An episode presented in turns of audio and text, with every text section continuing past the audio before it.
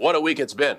So much to talk about, and so many things we can't talk about. oh.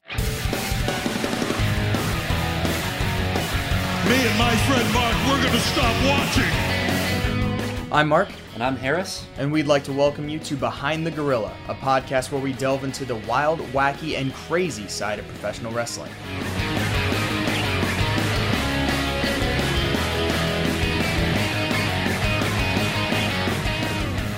Welcome to another episode of, of Behind the Gorilla, where we're gonna do a mishmash of talking about different things because I didn't have time to actually do a full episode because I was busy every single day this week. The point is, it's been busy, but it's been good because AEW came to Atlanta. Finally, the cowards did a show in their hometown after all this time. And Harris, Boy, did they. Harris, I take back every negative thing I've said about AEW not coming to Atlanta over these Like you- past like seven months. Like Or- when you called them cowards 45 seconds ago, you're Yeah. going to take that back? Yep, I take that back. I take all of it back because it was amazing. From start to finish, absolutely incredible.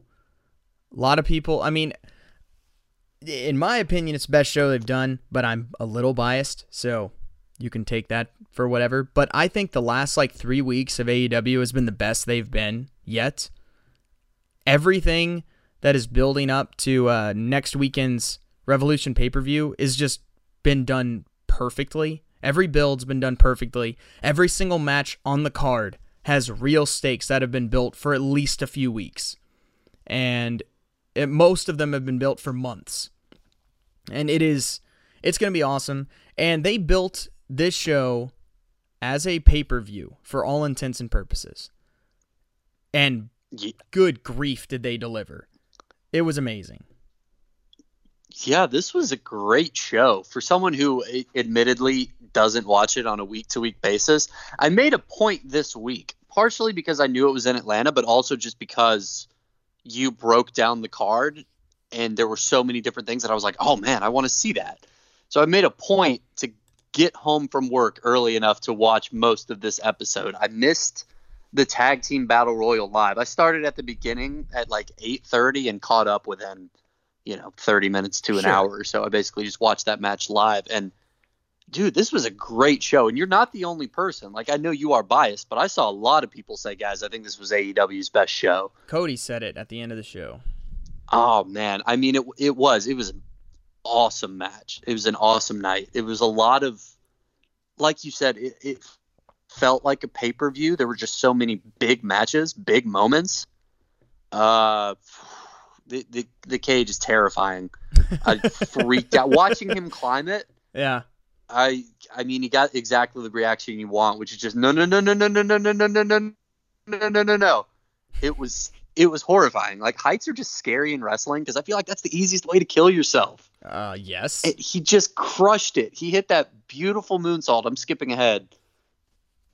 But I'm just I'm just speaking extemporaneously here. He didn't even look back. He didn't Nope. like measure it. He didn't see where he was. He just dove blind and Yep. hit it. It was awesome. But then like I, the show ended and he climbed back up onto the top of the cage and I was so anxious, Mark. I was like, "Don't get back up there. Don't do that.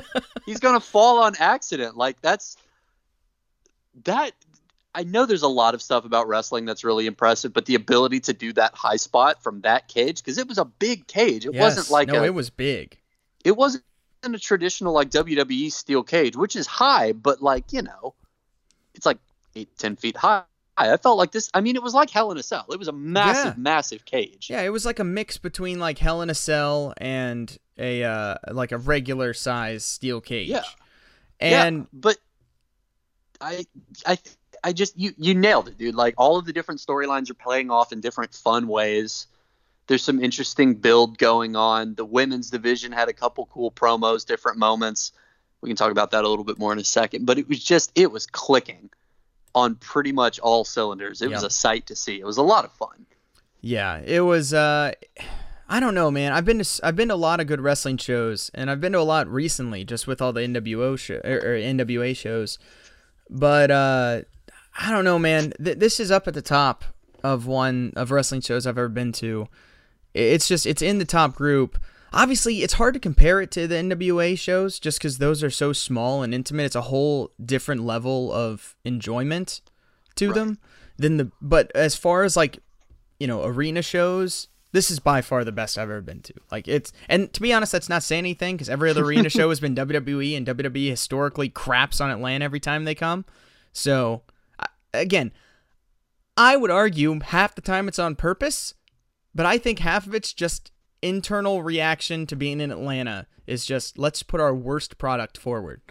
Um, just because they still think, harbor this resentment to the city of Atlanta being the, the WCW town. I think some of that's just your bad luck too, but it's still very funny. It, it, that could be too, but um, the only really good WWE show I've ever been to was the Royal Rumble, the first ever show I was at in 2010, except for the fact Edge came back and won. That really put a damper on it. But up right. until that, it was that was a really good show. Um, everything else not great. WrestleMania was great because it was WrestleMania, but pretty pretty terrible Mania. It was a bad WrestleMania. Other than uh, Undertaker and Triple H, there was really not much else. Um, yeah. You know, the Survivor Series we both were at was okay. I didn't particularly enjoy it. Seeing a cash in, I guess, was cool, but it was Sheamus, so who cares? Right. Um, I thought about that when we were leaving that event. I mean, I enjoyed it, but the wildest part of that night was the fact that Survivor Series was on a list of potential ISIS targets. Oh yeah, I forgot about so that. So they put us through an extra layer of security and had um and had Lillian Garcia sing the national anthem before yeah. the show and I hadn't. That was like the second WWE event I had ever been to at that point. So I was like, I don't think this is normal, but like it might be. I don't know. Yeah. And other people were like, no, that's not normal. So there was this great feeling of unity where everyone was like, sure. Look, if somebody starts shooting up this lion right now, we're gonna we're gonna die doing what we loved, you know, right. that or hit him with a spine buster. Like it's fine. It was very. It was a weird unifying moment, but the show itself was fine. Yeah. Nothing too crazy. The best one I think I went to, I've been to two good Raws. One was well, the first we were Raw at the same one. To. One of them. The first Raw I ever went to, obviously I was a little biased, but I had a great time. But um, that was the one where Randy Orton had a match with Dolph Ziggler. I think countered a zigzag into the RKO, mm-hmm. and that was when everyone started making RKO memes like that night. So yeah. I remember that pretty vividly. And then the other one I went to was the night that everyone kind of knew it was going to happen, but it was the night three of the four horsewomen from NXT debuted. Oh. And that was a blast. So those two things were well, really you've also like been really... to the Raw that we were both at, the Raw before WrestleMania two years ago. Yeah, yeah. we went to that one together, right? Right. That that's wasn't what, one that we. That's what I meant. Like we were. Yeah, both that's that what one. I thought. Right. Um, so it all, you know, they kind of started to run together. I've had better luck than you. That's the only real point I had in this whole digression. But yeah, I've only been to two Raws, and I've never been to a SmackDown. Um, I went to I the Raw in 2011 with the Muppets guest hosting. oh, that's right. Which, to, which okay, Harris, this is the worst part. The Muppets were the best part of that Raw. that's the worst part. They were not bad. Um, and then I went to the one that was with, with that you were at the one before WrestleMania with Ronda Rousey and the contract or uh, yeah yeah that's contract signing? Yeah yeah yeah. Yeah that um, sounds right. or, or no it was now. like a press conference. It was like the press like pre-match press conference weird thing it, was it was. Yeah. Yeah, yeah, yeah or whatever it that. was. Um, right. I don't remember anything from that show except for that.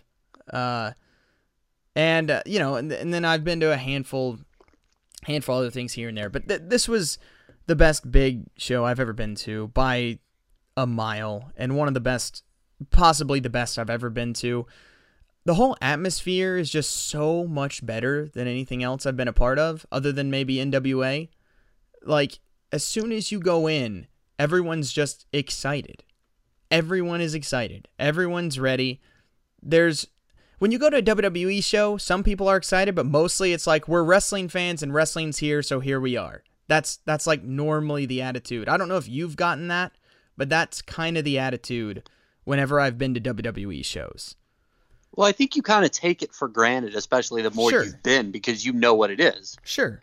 AEW, I mean, like that's why it's you know that's why the creative team is the way it is. That's why there's this general excitement around the product That's why they kill NXT in the ratings every week. Right. It's not because, I, in my opinion, it's not because AEW is like head and shoulders a better show. It's just that if you're a wrestling fan and once a week you have a chance to either watch another WWE show Yep. or watch a show that isn't WWE, you're going to choose to watch the other company. Yep. When WWE is putting on two other shows every week, you're going to try to support something else that isn't this Leviathan Yeah, when you the- get a chance. and all these great stars in AEW, this is the only time you can see them. There's Right. not Exactly. there's not nine talk shows and four, you know, three hour shows during the week to watch them on. Like this is it. Even NXT has gone away from that, and they're now all on Raw and SmackDown and backstage and all these other things. So when before and before NXT was on USA, there was very little crossover with the main the main roster. So there was still kind of like, oh, you got to watch NXT to see these guys. That no longer is a thing anymore. So a- that added on top of it, I mean, this is the only place you can see all these guys every week, and it's everything just ex- is exciting. So that that that fits with the way the whole atmosphere is. It was it's an excited atmosphere. Everyone's ready. Everyone's hyped. That it's the best crowd I've ever been a part of for a wrestling show because that's another thing. Atlanta crowds, WWE shows, not great. And to be honest, don't blame them because I've been to those shows. Not a whole lot to be excited about. And then people are always like, "Oh, the crowd was dead." It's like, "Yeah, cuz did you see the show?" But for this, total opposite. Total opposite. Dude. Crowd there from the start, never let up. Every match, the crowd is making noise. And you know what? I didn't even realize while I was in there, it, it, there was it was weird because obviously there's the big section of seats that are blocked off because of the stage and the ramp and all that stuff. But they had all the third deck like curtained off, which I was surprised that that had to happen. And then it was for the mo I mean it was full as far as I could see. May- I mean not like sold like complete like every seat, but it was completely full. It only the the the, the tickets or whatever, it was like 5500 people when I when like the the stuff came out. I was shocked. that that it was that low. me. Um, apparently that's like right on par with basically all Huh. of their shows. That's usually Huh. about what they're what they're drawing depending on the size of the venue. Right. But I was just so surprised there was that few people there because I did not feel like it. It felt like there were way more people there than that. But I feel like that's what you'd rather have. Like you would Oh, rather sure. again, to go back to NXT. I hope that I'm I'm I'm afraid they're going to start touring, you know, arenas like I the think main they need roster to. shows. I think they need to, Harris. I think that crowd is getting bored. Uh, I didn't think about the people themselves getting bored. That is kind of a funny point. How can you be that excited when it's just the same? I mean, you're seeing the show every week in the same place with the same people. I feel like that's another work level. for NWA. I think there's something to be said for having but that they small, only- intimate home arena that you can call your own, and That's- that's, yeah. tiny and packed, and you're sitting right on top of the action. I think that's great. I think that gives it a very different feel, a very territorial feel, which is what NXT does really well. True. And it's just I I just think you lose a little bit of that when you overinflate. I think that's part of why like WWE shows are so soulless because they're all in these massive arenas and it doesn't really feel Yeah. personal. I like that AEW like I am a little surprised they didn't sell more tickets than that, but like I would rather they only sell 5,000 seats and have everyone who is there Yeah. really fired up to be there. You know what I mean? That is really That's true. No, and they So what- they they were, but um, so I was just talking about like going in the process and everything. It's Mm-hmm. it's basically the same. I mean, it's the same as WWE show or any other arena show, with uh, just getting in and everything. We got there about an hour before, maybe a little less than Mm-hmm. an hour before, and and the the start time says seven thirty, which is kind of weird. So I was like, oh, I guess they do the the AEW dark matches, you know, beforehand. I always thought they did them after. I was like, oh, I guess they do them beforehand. Hmm. It was weird. They did one match beforehand and three others after the show, which was weird. Like they did Okay, one so- dark one before and then three after. Okay, so I have a question. What does AEW do between matches, like during commercial breaks? Everything's still happening. Have you have you ever watched the show? Like they do that yeah, well, I picture thought in about that picture was thing. be There's always gonna- something happening. It's not WWE where everyone leaves the ring and you sit there in a dark arena and watch advertisements for three minutes. That's why I was asking because right, I, I did. I noticed that that is the worst part of a WWE show. They just that's don't even was- care. They're just like That's why I was curious because it's like, how hard would it be? They've tried to incorporate a few other things, but like, get a T-shirt cannon out there. Like, do something. Do anything. Do theme song karaoke, like that thing they do, you know, at football games where like they play a song. Do literally anything except show us commercials for the fourth Scooby Doo WWE crossover. Actually, no, you know what? I take that back because at least with Scooby Doo, like I like Scooby Doo. Don't show me the Jetsons commercial because nobody on the planet cares about the Jetsons. Well, the other thing is I totally forgot what I was gonna say. Well, I was just I, I noticed that watching it live. I was like, most of these matches, like they you know, they do the picture in picture Right. cutaway. So they've got like their KFC commercial on or whatever, but they're also showing the actual match still happening. I was just wondering if they did that all night because WWE does that some too. But then there will still be hard breaks where there's literally nothing going on in the ring. Yeah, they uh there were times when like, you know, they don't do the picture in picture or whatever and stuff isn't happening. I, I don't even remember what happened. I never noticed it. Like it was never like, a, oh, we're just sitting and nothing's happening. Like there was something happening. Either Justin Roberts was talking to the crowd or I don't I don't know. It just seemed like there was I don't remember there being just where you weren't really doing anything, at least not for Yeah. long. Um, yeah. Because a lot of times they just continue at the end of the segment into the commercial break. And Sammy Guevara is this one who started it when he started bringing out these giant cards with promos written on them. And because you can't hear anything in the picture in picture. So I remember a couple of times they would literally, like, someone would be yelling at the camera as it went to the picture in picture. And then you're sitting there like, we can't hear you, man. Like, this doesn't work. And then, so Sammy Guevara, I don't know, a month, month and a half ago, started bringing out these giant cards with promos written on them, and just holds them up to the camera, and then pulls one away, and then it's something else. So now, then uh, other people have done that now, and Darby Allin's been doing it with his feud with Sammy Guevara as like a clap back at him for that, and uh, so that's that's pretty funny. That, that, that's brilliant. I'm telling you, man, these guys are smart, and there's innovation going on in AEW which doesn't exist anywhere else right now, not to this level. Um, but yeah, so that was great. So the first, the the AEW Dark matches, the first one, uh, Marko Stunt came out and wrestled Jimmy Havoc. That was very interesting. Um, that was that was a little weird, but uh, they went for for a long time. It was like a 15 minute match. I mean, they it was a long time, but you know, good good for them. That's fine. I, I don't really care to watch Marko Stunt wrestle, but you know, good you know, good for him or whatever. Uh, so the first real match of the show, the first match on the actual show was the tag team battle royal. Another thing AEW does a billion times better than WWE is almost every week they start their show off with a wrestling match. Like I, I- can't think of I feel like maybe once or twice they haven't, but pretty much every week people are either coming out to the ring as soon as the show starts or already in the ring ready to to go as the show goes on the air. WWE in every show starts with a 25 minute talking in the ring every week for every show. And you're always like, okay, uh, I don't don't care. Let's just let's go. Let's do something different.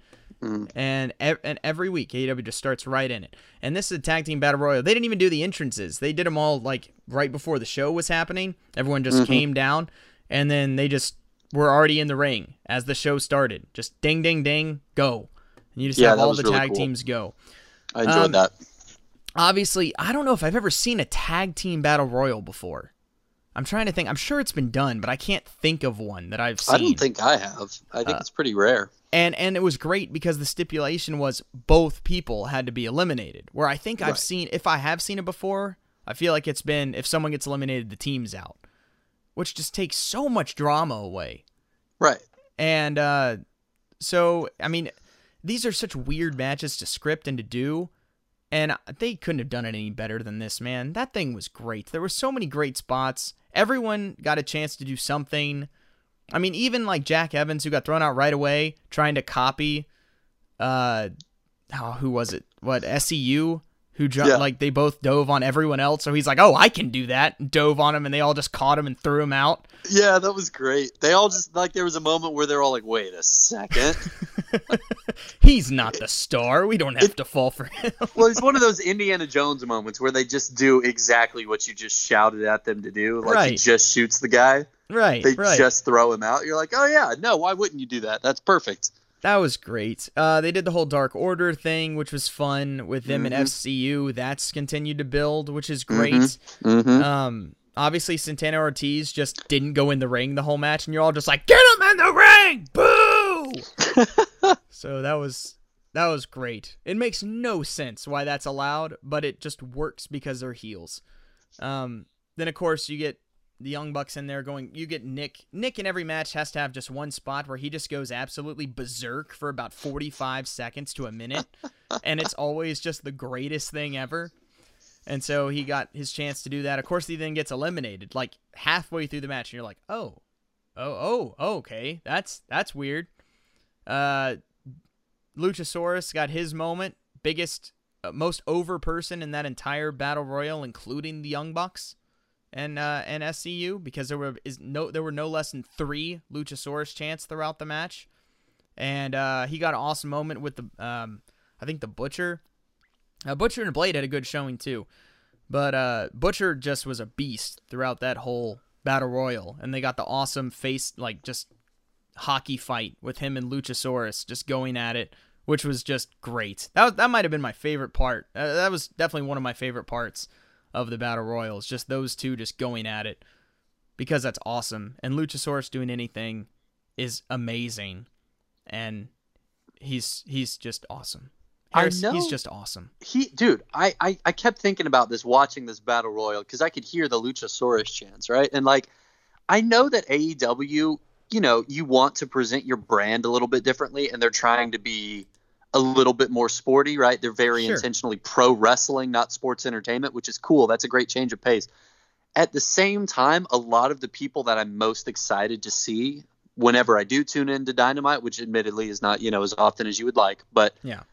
it's the larger than life like weird characters like luchasaurus like I, it's great that they are able to find some sort of balance between like this is serious pro wrestling and also there's a dinosaur man and orange cassidy. Like especially for people like me who are like i'm obviously a big wrestling fan but i'm not as hardcore like work rate focused as a lot of people. It's really cool to see that they they know how to appeal to people like that. Like they can find Yeah. that balance in fun larger than life not quite cartoony but you know what i mean like larger than life characters. And luchasaurus is the best example because you just say the name and you're like that's incredible why didn't i think of that that's Yeah. perfect Yep. Yeah, so he got a great showing, him and uh, Jungle Boy. Uh, he got, uh, Angelico gave him the Shawn Michaels selling treatment, where he got just, he got just Sparta kicked and just goes flying out of the ring and like into the barricade. And I was like, yes! yep That was awesome. Uh, also, I believe it too. Like, I would believe you would go flying out of the ring if if Luchasaurus actually like front kicked you as Oh, hard as he sure. could. So that was that was awesome. Uh, best friends had an awesome moment where they they everyone built up where they wanted a hug, and then it gets interrupted, and you're like, "Boo! Let him hug!" and then and then later after uh Taylor got eliminated, then then they do it with Matt and uh and Trent. So that was that was awesome. That was and it also makes sense because like when you watch it back, the announcers are like, "What are you doing? You can't hug in the middle of a battle royal." It's like, yeah, well, it makes sense. It was a mistake. It's a character flaw, and we love them for it. and uh, also Orange Cassidy coming out and saving Trent, just popping out of the ring and just being there to catch him on his shoulders was incredible. Um, I mean, I'm sorry, that was. It, it's it's it works. It works. It worked in the women's bat, uh, Royal Rumble. It works here. Right Someone catching someone is great, especially when it's someone like Orange Cassidy. And then later, when he's fighting with Butcher on the side, and he's just like holding his arms out, following him across the apron, like if he falls, he's just gonna catch him. he's like i got you i got you like he's ready exactly that was brilliant that was That's- great. There was some great, yeah, that character work, and then he's immediately just kicked in the nuts and like Right. dumped aside. Right, and boo. Like, yeah, it's just, but it's great. It that's get- perfect. Like it gets everyone it- that- over. Just like with the Dark Order thing, with the weird, creepy guy who starts talking to him, and then all of a sudden they get eliminated by the members of the Dark Order, like SCU, immediately. It's like, Right. all right, keep that going. I mean, Right, all you- these storylines they kept going with this many people in this match, which is just incredible. And then that's of course, exactly what you want. then of course Santana Ortiz finally come in and help eliminate Luchasaurus. I love how it took four people to eliminate eliminate Luchasaurus. I was happy with that. I was like, all right, good. They're at least giving him that. Um, and uh, and then you have Matt just by himself. Of course, that has been a whole storyline. Now, Harris, I know you don't watch Being the Elite on Mondays on YouTube, but you definitely should because it's something you would absolutely adore. It's like everything you love about wrestling is what they do in that show. As soon as you said that, I was like, this is going to be insulting. Whatever he says. No, not necessarily. It's just it would it would fit perfectly with the way you you like the goof this goofy aspect of wrestling, and they just play that up. And there's so much character work done in Right. that show that they just don't have time to do on the actual show. Like just that the drunk hangman thing is great on that, and it was so great to where Matt and Nick like we're talking to him and we're like, yeah, man, you know everything's been weird, but but it's it's cool, you know, you know everything's cool and everything, and and you know e- even even if you know even if we win this battle royal, you know we we'd, we'd be honored to, to face you guys for the tag team titles, and then they leave and he's just like looks at the camera guy, which is Brandon Cutler, and he's like, wait, I'm in a battle royal, and he, they're like, no, no, this is for the number one contendership. He's like, oh, but Matt and Nick are in it. He's like, yeah. Oh, okay. So then later you see him going around to all the other teams that are going to be in it and like insinuating that Matt has a bad back. He's like, you know, Matt's back's been really bugging him. So just be careful with that. But uh, you didn't hear it from me. And he just keeps going to everyone talking about all the weak points of the Young Bucks. and it's uh it, it's great. So they they played that up for this with with Matt then just getting to be in there like half the match by himself. And uh, that was just it was great. I heard people whining like oh this is the most predictable battle royal ever ever.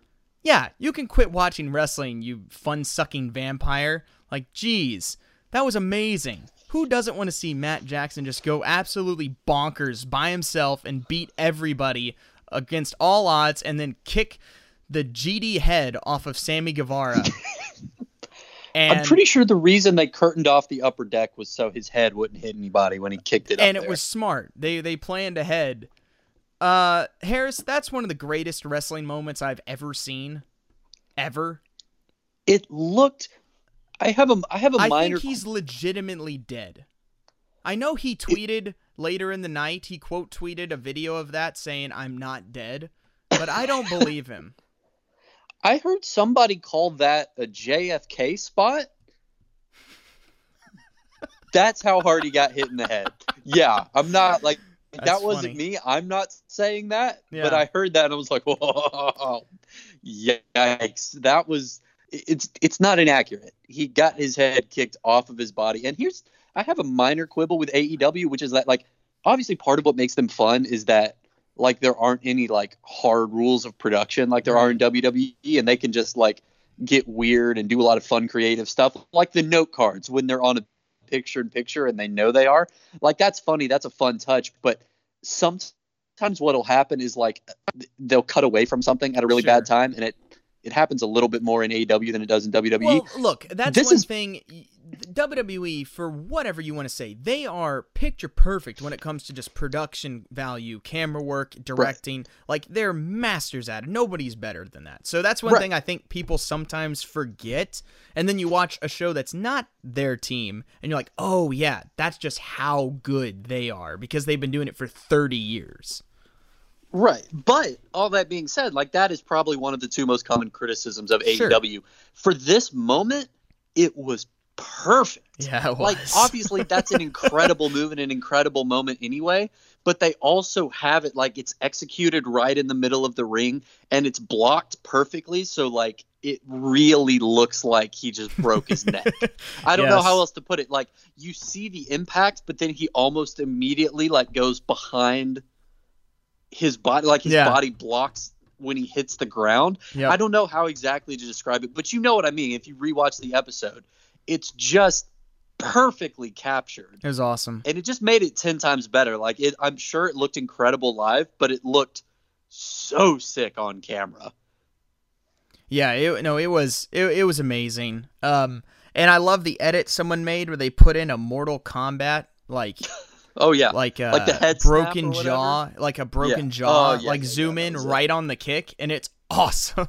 it is awesome.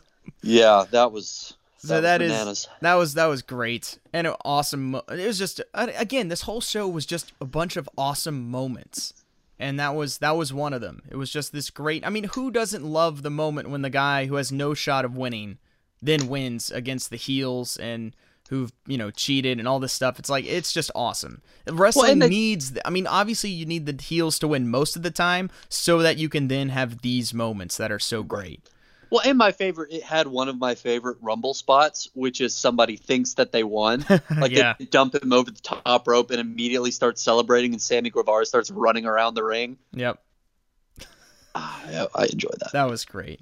Yep. Uh, so yeah, that that was that, that was done picture perfect. Uh, the next match with Shanna and Kris Statlander was really good. Uh, good match between those two women. Um, okay did the I- only thing i have to say about this did you you rewatch the whole show right Yeah, yeah, I did. Okay. JR just completely no selling her alien origin story was hilarious, but like so unprofessional and so unnecessary. I was like, JR, you just saw a dinosaur man like fight That's a fair. bunch of living human men. You didn't have anything to say about that. You weren't, you know what I mean? Yeah. You weren't a real jackass about that. You were like, so wait, tell me more about why this guy thinks he's a dinosaur. Like, you just go with it Yeah, so it was it was very funny but it was just like man you didn't of all the times of all the things you've seen in this industry this is where you draw the line yeah. the alien girl i mean okay all right Yeah, unfortunately, you missed that, and and Britt Baker on commentary and all that stuff. You know, you didn't get at the at, live in the thing. I didn't even know she was there at all until I watched the show. Like they, she didn't, they didn't even like announce her coming out or anything. Um, so but that was a good match. They they put on they put on a good move, and slowly the women's division is getting better. It's getting much Yeah. much better. They're starting to build people. Um, having Nyla Rose as the big bad heel champion makes it better, easier for every other baby face to work. So uh, yeah, no good job for them in the in the women's division. All right, the uh, Jon Moxley Jeff Cobb match was a lot of fun. Again, just a match that was just about moments. It's just again nothing particularly was great as far as like wrestling goes in this show, but that wasn't the point. Like that's when pro wrestling is the best. If it's done well, it doesn't have to do a lot. Like that's the Yeah. whole point. You watch shows from the 80s. Not a lot's happening in the ring.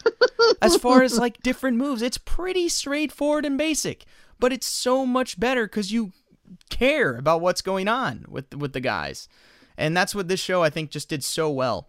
Um, Jeff Cobb made his big debut. I call him the uh, Samoan bigger rhino, and everyone just started cha- like saying "gore" throughout the match. funny. That happened a lot. He looks just like Rhino if he was Samoan and bigger. Um, even the hair, the name. everything's the same.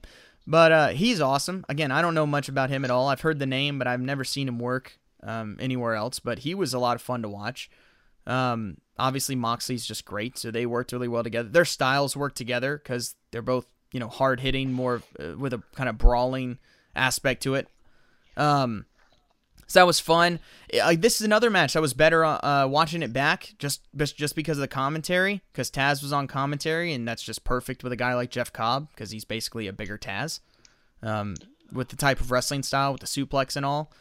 Uh, but of course, you get Jericho coming out into the front row with his posse, with the inner circle, doing the I got a ticket thing. And I remember sitting there and being like, I looked over to my dad and I was like, there were no physical tickets for this show. What is he talking about? like, everything's on your phone now, man. Like, come on. well see here's what i don't was he was he banned no, that's what i don't no, understand He wasn't. usually what happens is it's like oh somebody got fired yeah but they can be here because they bought a ticket just I like anyone know. else like that's the narrative that was the point that's the like last favorite time That was the point. the last time he did it, and this time I was like, "What?" Normally they Why just didn't you just up. walk down the ramp? Normally they just show out, up. man. Uh, uh, the past several weeks, what they do is they just show up in like luxury boxes out, like they have their own box, like up in the thing. But he just like comes to the front, like I have a ticket. Like, who cares, man? You work here. Just yeah, just walk out. Like I remember thinking, I was like, they didn't set that up at all. It was kind of weird, but it was funny. Um, but anyway, but he but he gets an entrance, which I always think is weird. If he's coming out to the front ring with a ticket, why did they play his music? That doesn't make sense either. You But, guys uh, sounded great, by the Well, way. Well, yeah, that was the great part because everyone's just done this thing where they just start singing Jericho's song, which has happened before. The first one I remember was Fandango when fans started singing the wrestlers' songs, um, and then it just started going to, you know, there there was a bunch of different very. I guess the first thing of fan interaction with the music has to be probably Kurt Angle with with the "You Suck" that started because now that's really exploded with singing. I mean, people were singing Fandango song. They're singing uh, Shinsuke Nakamura's song, like John Cena's song. Like, there's a lot of stuff that's been happening, and this is just taking it to a whole nother level of just the fancy and everything. And this is another thing why AEW is so much better than WWE. If fans started doing this, pick anyone. uh, No, it did happen with Fandango. They made it a thing. WWE is like, oh, we can do that. And then they immediately start jumping on it. They highlight it. They harp on it. They make it like a segment. They do something with it, and it ruins it. yeah, they overproduce it. That wrecks it. The whole point is that it's just the fans doing something that's fun, just to be a part of something. So what AEW does, they have not acknowledged it. They don't talk about it. They don't do anything. They just let it happen.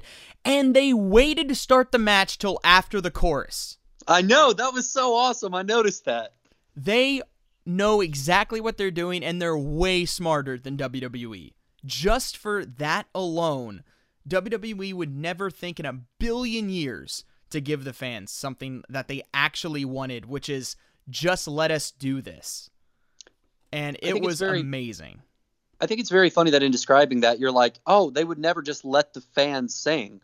Right. Because it would become like, oh, the members of the WWE universe love to sing this superstar song. So That's let's, another thing. Let's all sing it. There are no wrestlers in WWE. There are no fans. It's Like- all overproduced superstars and Exa- it's the all- universe. It's like it's all corporate like double speak and it just rings so insincere so you're right i didn't think about that but props to aew for recognizing we have a really cool like organic moment here let's just let it happen but we don't have to like break it. Like if we try to catch it we'll break it. Yep. you know what i mean? Also is th- this may be kind of mean but that's definitely like the biggest Fozzy concert of all time right?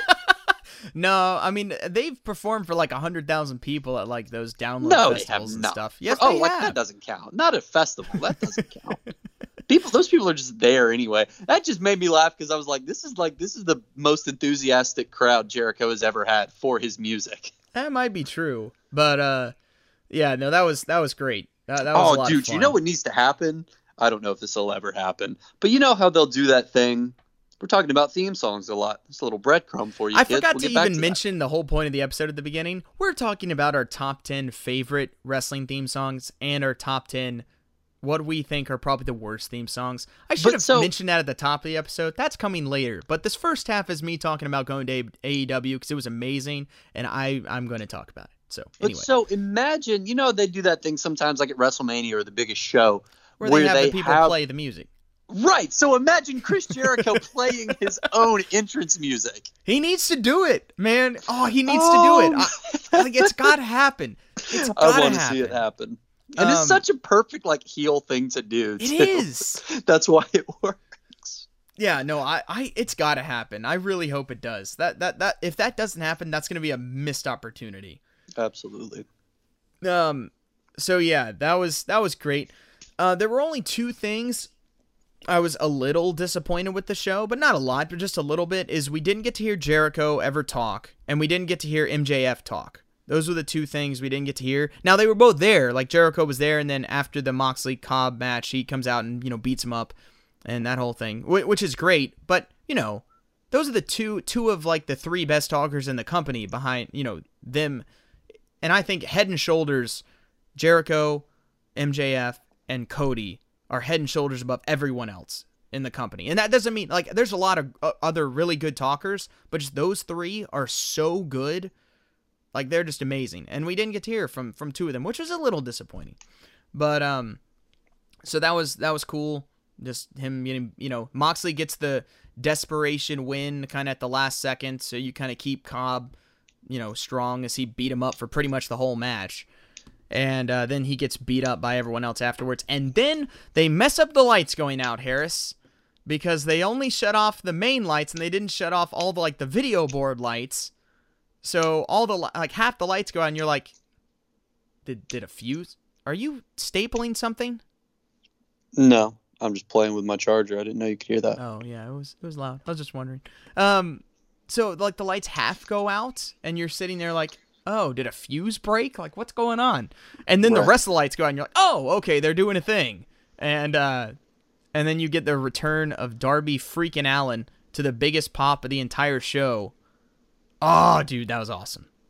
That was amazing. That dude is over as anyone else in the company, and dude, it's just awesome. It's also cool because he he's he's he's not from Atlanta, but he's been living in Atlanta the last like several years, and like he lives in Atlanta now and is based here and stuff. So that's still kind of cool, and um, that's just awesome, man. Comes on a skateboard, starts beating up the inner circle with the skateboard. Does that spot where he like jumps on the dude's back on the skateboard. it was awesome. That dude's great. So that was so much fun to get because he hasn't he hasn't he's been out for a few weeks now after he got his uh, throat crushed on his own skateboard by Sammy Guevara, which of course is leading to their match at uh, Revolution. But so that was awesome moment getting the big return of uh, of Darby Allin. And another great thing, all of the uh, or at least a lot of the uh, anyone who's like Atlanta based guys got like a pretty big moment. Obviously Cody, and then you get Darby Allin to return. You get Tony Schiavone who got introduced before the uh, Nyla Rose segment when um he kind of got a, a nice little intro there before he reviewed Nyla Rose. I forgot to talk about that. Um, Nyla Rose and then Kris Statlander and Big Swole. I guess that'll be a triple threat at the um, pay per view, which will be fun. But anyway, so Darby Allin come out getting beat up or beating them all up was was a lot of fun. That was a great moment. Of course, and like Dustin Rhodes coming out helping because, and then him just going straight after Jake Hager was was great. And then of course Moxley and Jericho going at it in the middle of the ring. It was all just great, perfect build up in every way for the uh, for the pay per view with all the aspects in that match. Uh, getting everyone getting everyone over with that was was awesome. Uh, right. Omega and Page and the Lucha Brothers, the tag team title match. That was fun. Um, a lot of people liked it a lot more than me, just because AEW is really just not caring anymore about their tag rules, and they, they haven't been for a while. And it's just and like I I get it, you know. I I'm sure in their mind it's we don't want to hurt what people want to do in the match just to follow the rules. So like I get it, but it's also just kind of frustrating. So like this match was really good and a lot of fun and there was awesome moments. There was amazing moments actually.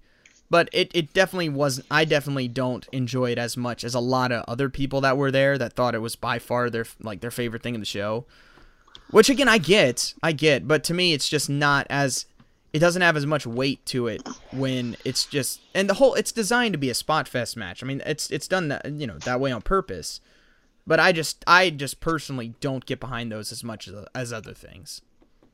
Yeah, I mean, I thought it was fine. I think I, I just feel like they've had like the same four tag teams fighting each other since the show Mhm. started. So it was good. Like it was a good match, but I was just like, yeah, I'm pretty sure they're not going to tease the Bucks versus Kenny Omega and Hangman Page Right. and then have a title change. I'm Right. pretty sure that's not going to happen. But but they did a great job of making you forget it. At least for for when we were in the arena and they had the spot with Omega when he takes the uh he took like four moves in a row. Um uh, oh yeah, he took the buckshot lariat from from Hangman and then he took the missile drop kick from Fenix and then he took the whatever it's called, one of the finishers for um Pentagon all in a row and then kicked out. And then like they first like we were all kind of like uh, oh oh they're they're switching the title and then they didn't and it was like oh okay he just kicks out of four finishers and it's fine. um, because that's the recipe for these type of matches, which is just disappointing. But good gosh, man, Rey Fenix is a freak. That dude is an absolute freak. Do you see the spot where he walked across the ropes to hurricanrana, uh, Hangman? I think it Yeah. was Hangman off the side. That was one of the most amazing things I've ever seen. And then later, he did another one where he like springboarded off like the second rope into a hurricanrana off like on Omega, like off the side. That was incredible. Both those were amazing. I've, ne- I've never seen anything like it. oh, that was that was awesome. So so even though it's not just not my favorite style of match, it was. I mean, they all did a great job. It was great to see. Uh, I never get. I never seen Kenny Omega wrestle, so that was that was awesome. Obviously, I've never seen most of these people wrestle, so so that was that was pretty cool to get to to get to see, and it builds up at the end because the Young Bucks come out to congratulate him, and of course, it just adds even more. Literally, you have them and Hangman fighting over Kenny, so that was a great visual, and mm-hmm. further, you know, it builds even more build up for their tag match at the pay per view. Again, all their storytelling is just so good. So then you have Cody and Wardlow steel cage match, which we already talked about a little bit. Again, Harris, not much happened in this match. It was like 12 minutes long after the entrances or whatever, 12, 13 minutes long, and not a lot happened. And it didn't matter because everything that needed to happen happened. And it Right. felt like a big deal because it was built as a big deal from the start. Wardlow's been built up as a big deal. He's literally big. and it's the first cage match in the company. Cody is the most over babyface in all of wrestling right now. I think that's without a shadow of a doubt. And it was scripted perfectly. You have Cody just get the crap kicked out of him most of the match. You have him immediately get busted open. Now, when I watched it back, I couldn't believe they did the busted open and the heat segment during the commercial break. That was shocking watching them back. I was like, wow, they did the whole heat spot and blood spot as the picture in picture thing, which maybe is smarter because that's going to keep people from turn from like turning away even during the commercial. so maybe that is maybe so. smart. But that was great. Uh, everything about it was fun. I thought the cage needs a little work. It- It uh it I feel like they need to like secure it to the ground more or like something because it just was bending like crazy and Cody's like falling in between the cage and the the ring. And I was like, I don't know if this is supposed to be happening, but it seems not. But I, yeah, I love the design though. I thought it was Oh, the yeah. perfect thing for like for their Sure. Hell in a Cell. Because the thing about WWE is now that Hell in a Cell exists, steel cage matches are like minor league Hell in a Cell. Like they aren't as cool as they used to be. And if AEW was going to make this their big deal, their big blow off blood feud stipulation, hmm I really like it. I think it's a perfect hybrid of the two. Like the way it's set up. It was very funny. I don't know if you caught this on commentary. This is my other hey, chill out, JR portion of the show. but like right before the show, he's like, and just so you know, the, the, escape attempts don't matter. If you get out, it doesn't matter. It's only pinfalls or submissions inside the cage.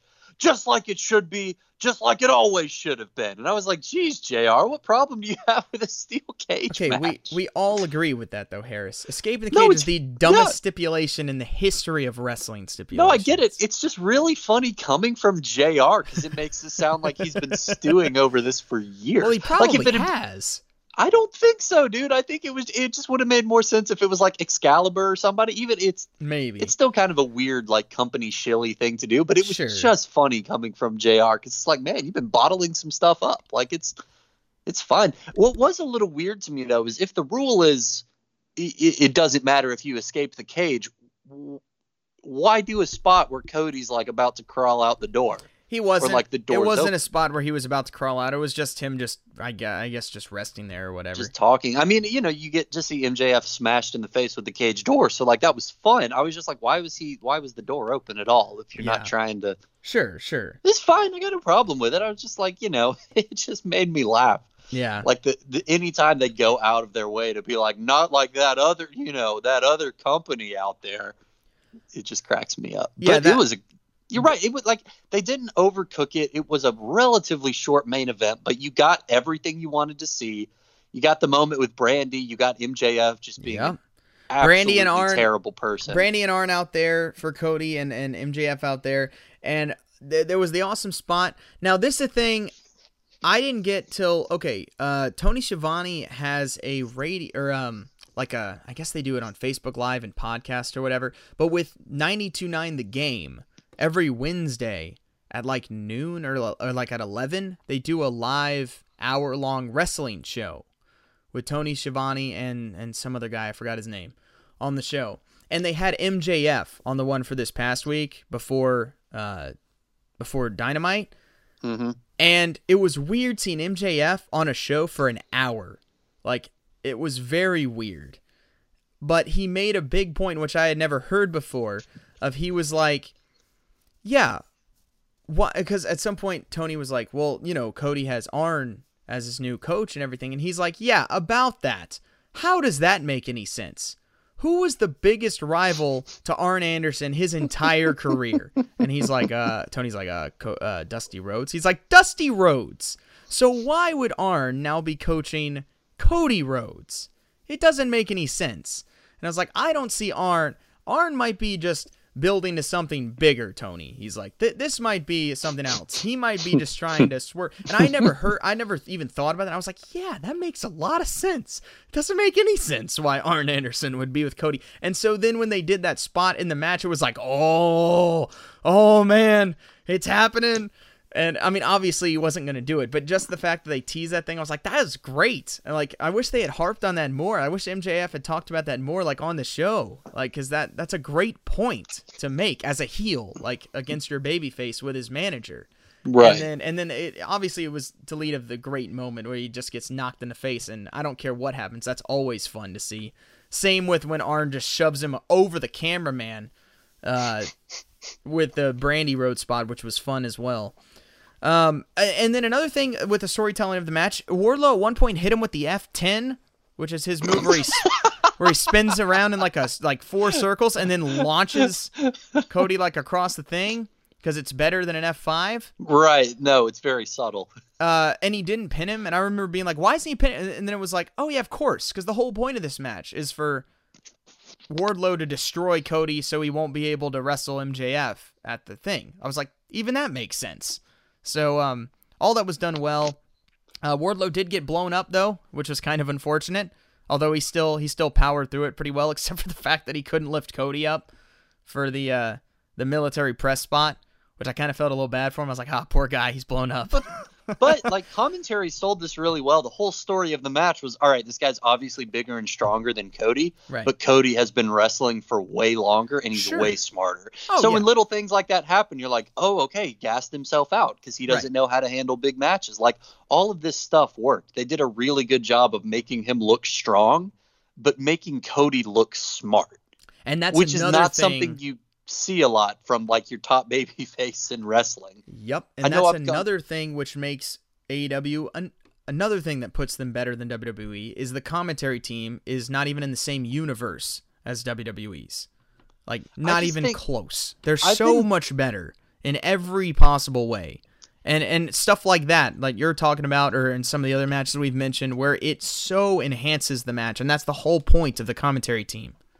I think that's a lot of that's on Cody too. I've been on the record Sure. being pretty indifferent about him in the past, but he's so good right now. Yeah. And he's like he's I mean, he's Dusty's kid. Like he gets how to tell a story and get you to root for him. Mhm. Even things like like the spot on the side where MJF teases that he's about to just break Brandi's nose. Like he's about to just dent Yeah. her in the Yeah, face. yeah, yeah. And you know he's not going But- to. but there's you're still you like- like, but- will he though? But you're like, but he could, right? But he could. Like, he's also, capable. If if he did, that would be brilliant. Like terrible. Don't hit women, but oh my word, the heat you'd get for that. If he just Yeah. busted her open. I'm telling you, man, it might happen, but why do you didn't need to do it then? You save that for another time. right. Exactly. But uh yeah, so all that was great. All the work was so good. The storytelling from start to finish was amazing. And then of course you get the spot where MJF is going to give him the ring to use, but Cody low blows him cuz he got low blowed earlier, so then it's okay for a babyface to do it. and then takes the ring, clocks him with it, hits him with an awesome crossroads. and then he kicks out of it, and you're like, what? He just got hit in the head and crossroads, and he kicked it out. And then Cody just doesn't even miss a beat. Just like, all right, fine, I know what to do, and then just climbs straight up to the top of the cage. And I've never seen it done this way in my life when there's been no hesitation ever, because it's always about you know you stop and you build the moments, which AEW does really well. I mean, even something like Darby Allin coming out and waiting on the top of the ramp instead of just rushing out to help. If you really think about it, you're like, that doesn't really make any sense. He would like try and be getting it out as fast as possible, but then it, it like that's that's that's the way you're supposed to do it in wrestling. That's the whole point. You build the drama and everything. And Cody just flies off it immediately.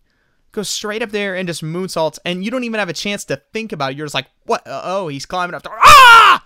Like, just immediately and it was so much more effective and then gets the pinfall from it and it just led to the whole explosion of the end that wouldn't have been as good if he had you know built if you had built up the no oh, is he gonna do it? Or oh is it like it was done so much better that way.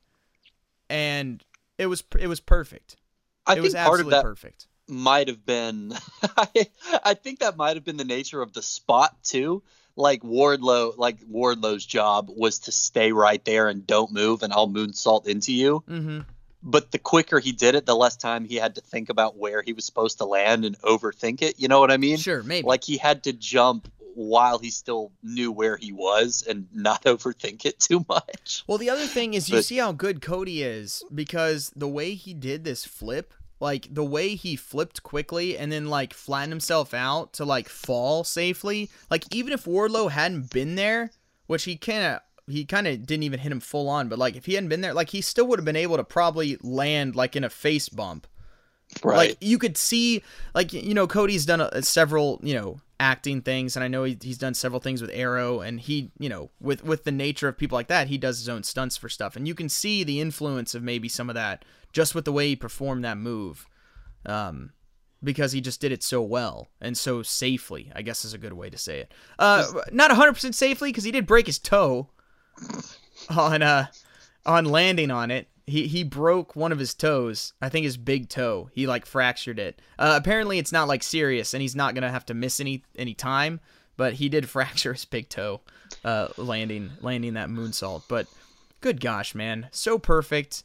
And then he just you know he climbs up to the top of the cage, gets the final moment on the top. The camera's panning around him. You see him just yelling at War- at MJF, "What's my name?" That was awesome. that was awesome, dude. It's just goosebumps. Like that whole the, everything in most of that match was, but especially the whole finish and the ending is just goosebumps. Yeah. Just amazing way to end the show with him just on top of the cage in Atlanta after like their biggest show ever. After, you know, beating all of the different things that MJF said in front of him. It was just amazing. It was awesome. And then after the show um, went off the air, he came back down. He came back down was in the ring and, and, and grabbed a mic and, and talked for about five minutes, just telling a story about the first time he ever really understood wrestling and his dad, um, which was from after a show in the Omni, which is was at the same location Right. as where State Farm Arena is, and uh, how his dad. I don't know if you watched the video, Harris, but he was saying that after a show, he said he was probably eight or so. He, you know, he knew his dad was famous, but he but he didn't really know anything like why or anything. Like he knew he wrestled, I guess. Like he would go to the shows, but he didn't understand any of it. And when he was leaving the arena, he was walking out with him and Dusty and Sting. He said was there, and there was just a ton of people gathered in where they leave the building and go to where they park. You know, as fans do, they always find out where they're gonna go, and so there's a big crowd of people. And Sting goes out, and just everyone goes crazy, and he's not thinking about it. He's just like, "Oh, the car's over there. Let's go," and goes to walk out, and his dad stops him and just goes, "No, never steal another man's pop." which is awesome. And then he said, then his dad goes out, and it was just like this deafening explosion of cheers and everything. And that was the moment where he was like, I want this. And he's like, I didn't even know I wanted to be a wrestler. I just knew I wanted to be famous and have people cheer me like that. and uh, that was just awesome. And then, you know, he said that this was the best show of Dynamite yet and thanked, you know, Turner and everything. Uh, there was a bunch of Turner executives there, which makes sense because it, you know, it's close by. So there was, I know there was a lot of big, high profile people at this show. And, uh, and then he said, you know, like guaranteed they're to come back to Atlanta and make this a big time town which he also said on a, uh, an, an interview I saw earlier from like Tuesday on 11 Alive. He did a thing where he they were talking about just the importance of Atlanta and how much how how the interesting wrestling crowd that it is where he's like they're an entitled crowd and he's like and that's not a bad thing like cuz they expect a lot out of you and I was like that's a great way to put it. I know like we're not like a Boston or a Chicago or some of these other like great wrestling crowds we're a lot harder to please than some of those crowds. That is true because we were the hub of wrestling for so long between NWA and WCW. Like it was such a hub that that is a good point that I didn't really think about, which is different compared to a lot of wrestling towns. But uh, it definitely made a big deal of saying this is going to be a big, a big part and a big uh, location for e- AEW, which is just so great to hear, man. Because that is just that has not been the case since WCW in any way, shape, or form. And to have, I mean, I guess I guess NWA kind of started with their stuff last year, and so now having NWA and potentially AEW being kind of maybe semi even mainstays is just so exciting. Just as a as a wrestling fan and as as this type of wrestling fan it's it's just the best thing that I could possibly think of. Yeah, it is pretty exciting. It's funny to me because obviously this is all I didn't get into wrestling until I was in college anyway, and it's wild to me that I grew up and I, you know, was briefly alive when Atlanta was this massive hub for yeah. the biggest professional wrestling company on the planet. Mm-hmm. And I just I just missed all of that like the Omni. Like I know that's a thing that existed, and there's a lot of great like history and wrestling history to it. Never saw that. Don't. It, it's weird that it's associated with my town when I have no memory of it. But it is cool to see that. Hopefully coming back. You know, we'll see how how it goes, but mm-hmm. it is. It's a really exciting feeling. Yeah, so it was awesome. Uh, after the show, there was three dark matches, which I don't know if all of them are going to be on this next episode of Dark, but I know Joey Janela and Kip Sabian had a Falls Count Anywhere match. I know that's going to be on the next uh, one on Tuesday. Um, to be honest, I don't really remember what the other ones were. I feel kind of hmm. bad about that because I stayed there for it, but everything was so buzzed out after that cage match that I everything bet. else was kind of. I felt kind of bad. A lot of people stayed, but it was pretty dead for those matches because it was just. I mean, you just. How can you care about anything after that? Mm-hmm. Uh, but then after they were all done for like about 10 or 15 minutes, Cody and the Young Bucks, um, and Kenny and uh, uh, SCU, I think, and several other people came out and just talked with the crowd for a while. They were throwing out like candy uh, to people. They were throwing out like merchandise to to people, uh, and it was great because Cody went out and there was a kid like on on his dad's shoulders, like probably in like the third or fourth row, and he goes out and like grabs the kid and brings him into the ring, and then has him. Uh, I forgot who he beat. The kid beat someone, and I don't remember who it was. He got super kicked by someone, and then the kid pinned him. So that was pretty awesome. Getting to see stuff like that. And I'm just sitting and I was like, yeah, see, this is where WWE just doesn't get it. Like, they they don't market their their wrestlers to people. Like they market them as larger than life, which is good, but that's it. Like there's no interaction really. And I know they do meet and greets and some other stuff, but like if you're at a show, you're not going to interact really with most WWE superstars in any given show. There's not a lot of interaction. And so just seeing something like that, like these are the the heads of the company Cody and the Young Bucks and Kenny are all executive vice presidents. Like they're basically the bookers. And they're just out doing this after the show. And so it was pretty cool. Pretty cool to see. So props to them. Amazing wrestling show. and I cannot wait for them to come back. And hopefully, I'll still be around in the area for uh, for when they come back, whenever that is, because it was awesome. It was awesome. I feel bad for you, Yeah. Harris. I feel bad that you missed it. I mean, I'm glad that I got to watch it at all. That was pretty, yeah, yeah. like that was still that was my day off. Was I got to leave the office at eight fifteen and go home and watch AEW. Like that was yeah, that was my off day. So that was pretty cool. Yeah, I'm really glad you got to do that too. Better than nothing, you know. Because your your your tax Yeah. season is, is is rough. It's pretty brutal. Okay, so hey, speaking of, I have a humble suggestion. Uh, since we both admitted that our schedules are getting a lot busier, and we just talked about AEW for an hour, how about this week we do your top ten, and next week we do my top ten best and worst wrestling themes? Because otherwise, this episode is going to be three hours long. Uh, all right, that's fair. That's fair. that's more than fair. Um, all right, so that's that's all the AW stuff, and yeah, we talked about that for a long time. Um, some other things. I don't have any David Arquette stuff, so there's not much going on with David Arquette this week. Um, yeah, unfortunately.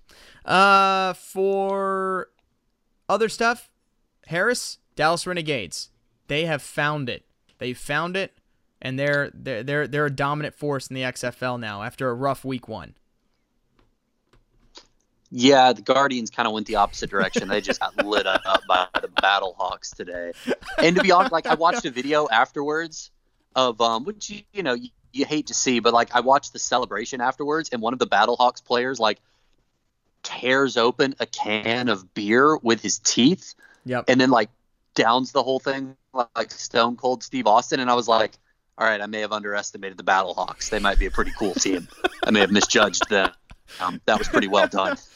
yeah, yeah, that's so I'm becoming still, a thing, I'm still man. a Guardians fan.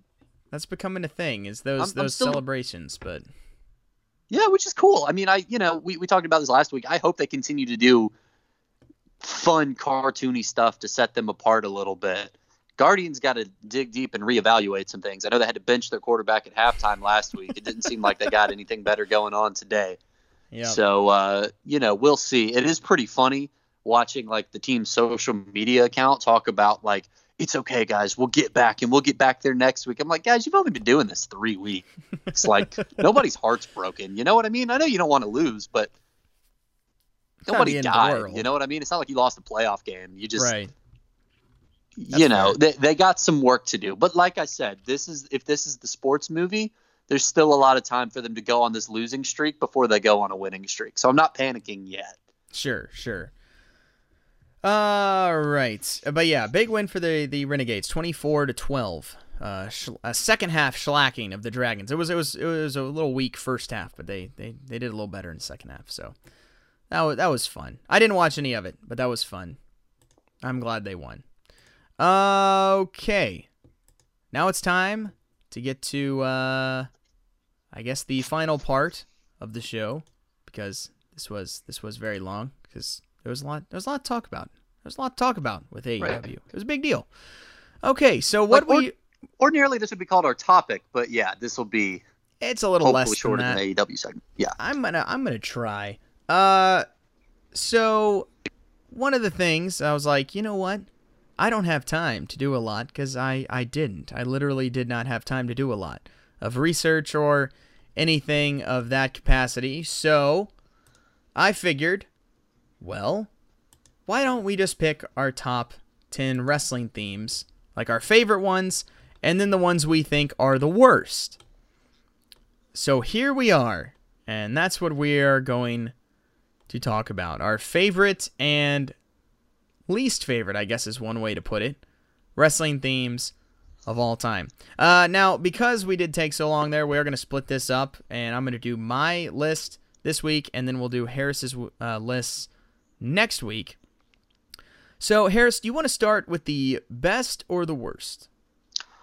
um I feel like let's let, let's go worst because Worst. we talked about this a little bit before we started recording. I think we both have a stronger emotional reaction to our favorites favorites. Sure. Um so yeah. We'll do the worst now. This is uh this was an interesting list because I know you mentioned it earlier. It's it's kind of tough to it's you don't remember the bad ones as much as far as wrestling themes because the whole thing with a wrestling bad one is you just forget about it. So Right. like you just don't think about it. So uh, some of these I did remember. Some of them I was just looking up bad wrestling themes and was like, "Oh yes, that is. Hmm. I'm putting that on the list." My number 10 worst theme it's definitely bad, but I still kind of find a place in my heart, obviously. Because this is a song called Holla, which is the theme song of one Kelly Kelly. Why do you hate this? I thought this would be like your jam. Because it's bad, Harris. Like, it is. I don't know what it is. Like, I can't tell this this female vocalist. It sounds like she's like out of breath, trying to do like a sexy voice, but it's just The weird. The artist that comes to mind when as I listen as I listen to this is uh, the Pussycat Dolls. That's the vibe I'm, I'm getting Yeah. from this song. a little, but it's also generic and weird. But I still like it just because it's Kelly Kelly. But it's definitely not great. I mean, Um, the thing about any wrestling theme, and I'm sure I'll touch on this some next week, the first two seconds are the most important part because that's when you know, oh, this person's coming. yeah, And at least this has that. Like, you It hear does. that and you pop. It it does. You're you're right. It does have that. Um, okay, so now moving on to number nine. Um, this is one that uh, uh, well, we've talked about before, Harris. Um, this was back on the Mr. Wonderful episode with Gary Spivey, and this was not his normal theme song, but after he got a nice little pep talk and had a boost of confidence, he got a new theme song and it was this song that's just very aptly titled Wonderful and just has a guy crooning, I think is a good way to say, just the Mhm. word wonderful half the time. hmm Like, this is a thing of beauty right here, Harris. It really is. But it also reminds horrible. me a lot of. It reminds me a lot of Bobby Roode. It's like it, it immediately conveys exactly who this person is and what they're about. that's a good, also, a good the comments to this video, I looked up the song. Fantastic. We probably talked about this when we covered this in the show, but it's it's just fantastic. The best one is somebody said, "Oh yeah, he just appeared on Raw." Too bad none of the kids or adults knew who he was. And then and then when it the second verse when it's just the the the lady who comes in Yeah. and then they both start duetting. It's just oh, it's it's perfect, Harris. But it's also horrible, so that's why it's on the list. It doesn't mean I don't still love it, just like with the Kelly Kelly one. So that's uh that's number nine. Pretty good. All right.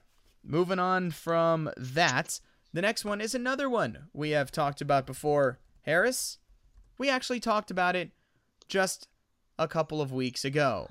oh boy. Because this is, of course, the Kerwin White theme. because it's some weird Frank Sinatra ripoff singing about picket fences and my own privilege and stuff like that. Definitely not racist, uh, passive aggressive racist lyrics. Definitely What- not. the the worst thing about this is if you listen to him sing it and you don't know the situation, it kind of does just sound like a Frank Sinatra song. It's only when you read the lyrics out loud, like with no context, that you're like, "This is one of the worst things I've ever heard." Yeah, it's pretty terrible. So that's of course has to be on the list after hearing that the other week. It It's like, also, oh. I will say, we can't do a whole show on this. I don't think one of the worst Titantrons of all time, like the video Yeah. clips that are playing while this is happening, because it's just Kerwin White, like with a you know with his little scarf on or whatever, turning around and going, "Oh hi there." Just standing and on a green over screen with a with a house Like, and a picket fence in the background. Oh man, Yeah, it's bad. it's It's, uh, it's pretty awful, but it looks like something they put no thought into, and if that's what they were going for, it really worked. Yeah, yeah, it's uh, it's it's uh, it's it's bad. So that that that's why that's of course on there. So that's number um, that's number eight. So now we got to move to number seven, Harris. This is an interesting one. This is another one that's definitely not racist at all. Um, we're Jeez. going to Mr. Kung Fu Naki. Hmm. Now, this little gem came from uh, Funaki, who's been around, was around in WWE for a very long time as just character Funaki. But then at one point, like in 2008 or 9 or whenever it was, he kind of rebranded his character, or probably more accurately, someone rebranded it for him, and he became Kung Fu Naki, which I'm not gonna lie, Harris was incredibly entertaining because Funaki is hilarious, as you've seen just from his commentary stuff. He's absolutely hilarious. But uh, this theme is like kung, the it's kung fu fighting mixed with like hip hop. I, I don't even know what this is. I, I, I have no idea. I I've no. I don't know. It's just bad. That's all I know. It's bad. It sounds a lot like kung fu fighting. Just listening Yes. to a for, to a few seconds of it. Yeah. I mean that that it's pretty much it, but it's terrible. Somebody said the original Shinsuke Nakamura. Oh man. All right, yeah. So that's bad. Um now it's time to move on to a uh another another another terrible one. Of course, that's the whole point. So we're moving to number 6. This is one I had totally forgotten about till I was looking up bad entrance themes and I was like, "Oh my gosh, I forgot about that." Harris, I'm just going to tell you the title of this song. It's called Biscuits and Gravy. Oh, I've heard this one. That's the name of the song, and it's the entrance Woo! song for Jesse and Festus. Now, Harris, you weren't watching wrestling when Jesse and Festus were a thing. This was like 2007 or something like that. But you might mm-hmm. recognize Festus because Festus is now known as Luke Gallows. Yep. But at this point, he was a guy who I'll just say was not mentally there until the bell rang. Yep. And then the bell would ring and he would like Yep. power up and then just destroy people because Luke Gallows is a huge guy. And his handler, for lack of a better term, was Jesse, who was smaller and had long blonde hair and wore a singlet. That's all I really know about his character. And this was their theme. It doesn't make any sense. It basically just says biscuits and gravy with this weird country beat over and over and over and over. Mm-hmm. Which I guess fits with the characters. So that's really all I have to And say isn't there a point that. where they're like, isn't there a point at some point where the lyrics are like, but you you messed with my biscuits and now I'm angry at you or something like that? I'm sure- I'm gonna be on lyrics. I'm gonna be on lyrics detail here. Sure. Hang on, let me. Look. Yeah, that's this- one thing me- I did not do. I did not I did not pull up the lyrics for all these songs. I should have. I should have. All right, Um but one of the things they say something all about right, man. Hang on. I At one point, they say like you stepped on my gravy or something like that, and I don't know what that means. Um, it's just it's bad. It's bad. okay. Hang on. Let me. I'm gonna do like a dramatic reading, and this is how we can do it. Like the song can just play in the background, and I'll you know, I'll just read it. Yeah, I don't know if Biscuits and. This sounds like a Dr. Seuss poem. I'm gonna read this. I'm about to read this whole thing. Okay, please do. Biscuits and gravy made me a man. All biscuits and gravy made me all that I am. And over and over, something you've always been. I don't. I, I that's that seems unrelated. I don't know what that is, unless they're talking to the biscuits in that scene. they probably are. I don't you go threatening. Don't you go messing with me. Better close your eyes, cause something coming that you shouldn't see. Uh, biscuits and gravy, fit for a king. All biscuits and gravy, shoveled and clean. Wait, what? Shoveled and clean. I don't feel like those go together. I don't either. But you stepped on my gravy. Aw, now I gotta get more. Oh, how? Okay. Yeah, I don't, I don't know. Are they eating on the floor? I don't know. I don't know. I don't know. But anyway, it's not good. We played that for way longer than should anyone should have listened to any of that. But Can uh, I just pause while I'm on lyrics duty? I looked up Kung Fu Naki, and the only things you need to know are in the second verse. Gotta believe he wasn't born in Milwaukee. Might have grown up in Nagasaki. Yeah, they were really uh, working real hard on these rhymes. it's real subtle. Yeah. Oh boy. Um. All right. So All that right. was number five. Five. Uh, as the worst. So now it's time. Or no, this that was number six. So this is number five. Yeah, this is number five. Now, Harris, this isn't even a theme. It's literally just sounds. Because this is the right to censor. And I really hope you do an episode on the right to censor at some point, Harris, because it's right up your alley. Yeah. But have you heard their theme? It's just sirens, isn't Yes, it's it's like a car alarm, like four of them going off at one time. And it's the most ear-piercing noise in the world. They have kind of a little drum beat going on in the background, but it's just sirens. Over and over and over, and I'm not going to play this anymore cuz I can't listen to it anymore. But uh that's all it is. So c- uh, come on. Like do something. Like I get it. I, I guess it works for the, the the faction, but it's it's terrible. It's terrible. So yeah, nobody needs to listen to that. Um, now Shout out to whatever four songs you're about to talk about that are literally worse than just sirens. Oh, they are. Um, okay, so now we're going back to WCW. This is um mid early mid '90s, and we have, of course, the American Males theme.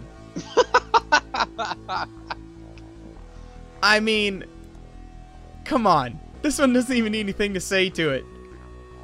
Like Buff Bagwell's old theme, I forgot the name of his partner. I'm sorry, I forgot the other guy but it's like it starts off okay. It's kind of this weird little kind of funk little beat. But then they just say American males over and over in different pitches. and that's it. It's like again, it, it's like it's the- very it's like Beach Boys sounding harmonization. And then it like kicks into this like mid 80s rock and roll beat. I don't even know, man. But this came out in like 95 or like 93 or something. now I get where this came from because this was in the mid the early 90s and WCW had a bunch of themes that sounded like this that were done in this in this style. Stings was like this, the Steiners were in this style. But both those still kind of worked. This one is just it's horrible. It's horrible. It's just American males, American males, American males, over and over and over as the chorus. So yeah, that's my uh, that's my number four worst worst song because that's pretty bad. Again, Stings is goofy, and some people will point to his because it is pretty goofy and definitely dated, but it's also fun. So I I don't have a problem with it. And the same with the Steiners theme. The Steiner line theme is goofy too, but it's it's still fun. So so those don't make the list, but this one does because it's terrible. Um, we need to go to another one. This one is widely known as a lot of people will view this as the worst one of all time. I think I'm, I might know where we're going with this. There, there's many that have this as the number one worst wrestling theme, and this is of course mid 2000s Rob Conway called "Just Look at Me," Oh yeah. the Randy Newman song Yep. that no one would ever think that this song is a wrestler's theme ever. Like you could gun to your head anyone, even a wrestling fan, unless they are aware of like how like because of how bad it is that it's kind of famous. But even a, no one would know that this is a wrestling theme. This is the least wrestling theme wrestling theme in the history of wrestling themes ever. Like what is this? Now, is it explain? Is it actually a Randy Newman song, No. or is it just meant No. to sound like It's one? just, so it's like, not meant even a to legit. sound like it's one. just a. It's that's even worse. I know. It's the knockoff Randy Newman song. It's so bad. is terrible. It's awful. It really is. It's just like I've had my way with many, many girls. Like, what? Oh, it's so bad. How can you be so good at everything? Like, oh my gosh. This is terrible. This is awful. That's enough of that. So that's uh that's that one. All right. Moving on. The second worst one, which this one came right at the end. I already thought I had a list ready. Um but then I had f- totally forgotten about this one, Harris. This one is atrocious. And it is of course Brie mode. The Brie Bella entrance theme. I thought this is where you were going with the last one. This is it is always what comes immediately to mind. so bad. What is this song, Harris? What is this? It starts with a badly That's a auto-tuned Brie mode, and then just goes into the most generic pop beat you've ever heard in your life. hmm Like, regardless of how you feel about the Bellas, who are going into the Hall of Fame, by the Which way, we is- didn't touch on that because Again, I get it, but it's stupid. Like I hate I- these people going in so early. That's what I hate about it's it. It's funny. Because Shawn Michaels was the tangent, first it is- one. Shawn Michaels was the or no, uh, no, no, no. Edge was the first one, and it was a big deal because Right. like he had just got his neck hurt and he had to retire, so he went in the next year. Or no, uh, no, sorry, I keep getting confused. Shawn Michaels was the first one. They did Shawn Michaels the next year after he had retired but from the Undertaker, and then they did it with Edge because he had to retire so quickly. And so I get it for like these. They just were have been out of wrestling. Why are we putting them in already? It is funny how the timing really does impact how you feel. Because if you tell them, like, oh, yeah, one day they'll be in the Hall of Fame, you're like, oh, yeah, for It's sure. like, sure, you But know, you're right. whatever. I mean, I don't agree with it, but like, I get it. no, I, I, they gave I him it doesn't offend me. You're just kind of like, yeah. wow, really? Like, instantly. Like, they've been retired. I feel like they did a WrestleMania angle like two years ago. And they're just, wow, all right. they did, and they're but already either way, in. like, okay, but this is where I was going with this. Nikki's theme, whether you like it or not, is like, all right, this mean- is iconic. you mean the Bella's theme. something.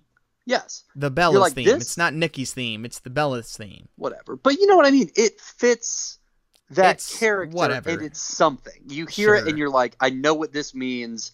I know what she stands for. And she does that little thing where she comes out and she shakes her booty to it. So, Sure. you know, you have like a positive association with that song to some Sure. to some degree because we're just animals. That's but true. Prima, wah, wah, wah, wah, wah, wah, wah, wah. nothing. There's nothing. That's nothing. It's oh geez, like so they terrible. were they were clearly trying to get that like first three seconds rule. Like it's iconic. It's just iconic for the wrong reasons. You know what I mean? It's the opposite. Like on one end of the spectrum, this might be a spoiler alert. I don't know what's on your list. But on the one end of the spectrum, you have like the glass shatters, and on the other end of the spectrum, you have Brie mode. Yeah. That's the spectrum.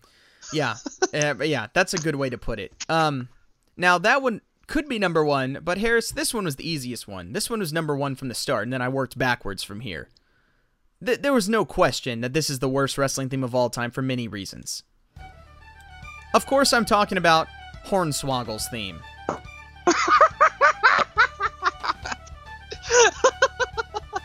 One. I didn't see that coming. Hornswoggle is the worst. Look, the guy, whatever. I got nothing against the guy whatsoever. But this is the worst wrestling character in the history of wrestling. Ever. The worst character ever. Period. In any company, anything, gobbledygooker, I don't care. Nothing has been worse than Hornswoggle. No, Mark, I don't. I don't think you get it right because he's a leprechaun. it's the That's worst funny character because of he's all a little time. person. It's worst really funny. character, the most unwatchable person ever. Again, nothing against the guy whatsoever. He's just doing his job. No problems with him. But I hate this character so much, and I hate this theme so much. It's just the worst of everything. It's so bad. Like, just makes me want to rip my ears out. Again, it's very subtle. I hate it. All right, now I'm in a bad mood after that. So we got to go to better themes, Harris. Let's do it. Now, this was hard. This is so hard. Um because there are like there's so many themes that I love. Uh, so I have a couple of honorable mentions that that I want to briefly, just very briefly mention. One of those is, of course, Matt Hardy. Matt Hardy's theme, one of the most underrated themes of all time. Live for the Moments by Monster Magnet is amazing. Just and this is that three seconds roll where it just starts with just, just the oh yeah, and it's just imme- immediately know what's going on, and fires you up for this match. Like it is awesome. So that is incredible. Um, that that's definitely an honorable mention. Wanted to put on the on there Sting's WCW theme. Uh, I I love as well. Um, that he didn't use in WWE for no reason whatsoever. Um, just the very ominous organ music playing when he was the Crow Sting. Fantastic. Fits perfectly with the character. And I really like that one, so that was an honorable mention as well. Um, another honorable mention Kazuchika Okada, his Rainmaker theme. I love that is thing. That thing is awesome with like the the coins dropping at the beginning, and then just that. I don't even know what it is, but this this the guitar that just kicks in, it's fantastic. It fits perfectly with the character as well, and it just screams big deal. Like you know, you're everything about Okada. You know, you're watching the best when mm-hmm. when he's coming out, and I, I love that. That's an honorable mention. Um, the uh, the Wolfpack NWO theme, which a bunch of people crap on, don't understand. I love it. It's this goofy 90s hip hop beat that's just like do do do do do do and it's just great. And it's just these terrible lyrics of Wolfpack is back and all this stuff. Like it's terrible, but it's but I like it because it's fun. And the Wolfpack were cool, even if some people didn't like it. Um, so that one's honorable mention as well. Another one is the Road Warriors theme. Not their WWE garbage, but when they were in NWA and AWA and early on, you know what they came out to, Harris? They came out to Iron Man by freaking Black Sabbath. Dude, dude. Fantastic. Dude, the Road Warriors Copyright coming laws. out with Dana and then I am Iron Man. How does anyone like not just immediately run away who are in the ring? Like scripted or not. Uh, that's a great How question. do you not just bolt? I would be terrified of these. Okay. I mean, I'm terrified of these guys anyway. This is a sidebar. This Sure. is a sidebar, but the next major wrestling company to do like a series of squash matches to establish a big star, like I think of Braun Strowman, like beating up three guys in the ring at once or whatever. Right. Just once, I want to see the guy leave, and not like he tries to run away and they bring him back. No, like he gets away. Like the big monster wins by count out because he's just like, well, all right, okay, cool, I'm here. That's a fantastic concept. But you're right because they were terrifying human beings anyway. I Yeah. love like I don't know if we'll get any more of these in your list, but I love any example of a wrestler using a theme that's already existed. Like a lot Yeah. of the ones that are written for them are great too, Yeah. but particularly the ones that like they just took, they got the rights to somehow. Well, those because are those are also usually like the best songs anyway, because they're already iconic songs. So Right. one of those is this next honorable mention, which is of course Ric Flair's theme. Now I wanted to put this on my list, but unfortunately I just had to make cuts to get it down to ten, and so this this was on hmm. the honorable mentions because it's 2001: A Space Odyssey, which is one of the most iconic movies ever. And when I watched Right. the movie, I'm like Ric Flair. yeah, He absolutely. literally stole one of the greatest movie themes ever, and nobody Well, even and it- cares about it as a movie theme because he made it so much more iconic. Well, and that's I mean that's a piece of classical music. Like that Right. existed before the movie. Like Right. that whole movie is scored by classical music, but it is simultaneously so iconic for 2001: A Space Odyssey. Right. But also every time you hear it, you go woo. Yup. Just And- instinctively. Another and, and again he was the early one of the early ones even with theme music at all that Yeah. before theme music was even a thing so of course i had to put that on there another one i really wanted to put on there but again i just didn't have room harris i do want you to look this one up if you haven't looked up any yet for the honorable Okay. mentions this is samoa joe's tna theme Ooh. like and i actually didn't play it too early like this opening is amazing and his wwe theme stinks compared to this Like, this open is just awesome and then it kicks into the beat Oh, this just fires me up so much, man. This is awesome. The Nation of Violence is the name of the song. And it is just awesome. And I miss this so much from him in WWE because it's just, it's fine, but it's nowhere near as good as this. Nowhere near as good. This thing is just a thing of beauty. That I mean, it's just awesome. It, it, it's so good. It's so good. So much Young better. Samoa Joe is just hilarious to watch. What do you mean hilarious? I mean, like not in a bad way. It's just good, but like knowing him from when he started in WWE and then looking back at like little baby Samoa Joe, it's just funny. Yeah, but He's that, still good. Like he's still intimidating. He's never, you know, comical in that sense, but it's just Yeah. funny to see him. Yeah, that theme is amazing. All right, so now we're getting to the real ones, Harris. Top 10.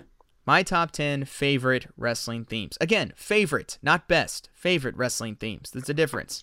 So there's a lot of these that I that uh you'll be like, "How in the world did you not have these on there?" And it's because they're not my favorites. They're great, but they're not my favorites. I'll tell you right now, probably the 5 most iconic ones I don't have on here. So just uh keep that in mind before people freak out. Most of your favorites are not on here because they're not my favorites, so suck it.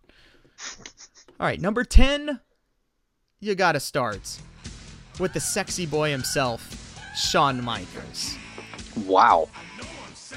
This, you talk about a song that is just perfect for who it is Yeah. and conveys everything about him within the first two seconds. And that is Sexy Boy, sung by Shawn Michaels as well.